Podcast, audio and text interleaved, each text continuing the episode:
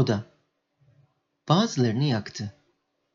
Küller odayı sardığında silmeye başladı internette olanları.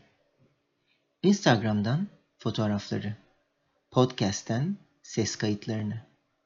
Tekrar odaya döndüğünde dolaplara, çekmecelere saldırdı. Elde makas, eski kayıtları, resimleri, hikayeleri parçalara ayırdı.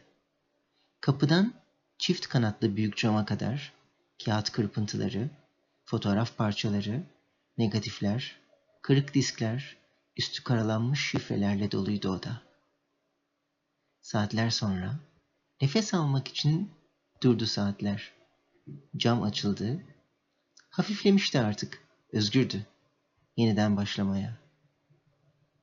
Kapı açıldığında biraz zorlamayla havasız bir odaya girdiler. Sanki dumanlı, isli gibiydi ortalık. Savaş alanına dönmüştü.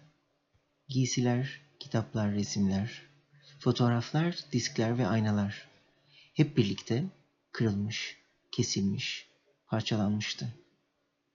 Niye odaya girdiklerini anımsamadılar. Kimin odasında olduklarını da. Bu dağınıklığın nasıl olduğunu anlamadılar. Ne zaman olduğunu da.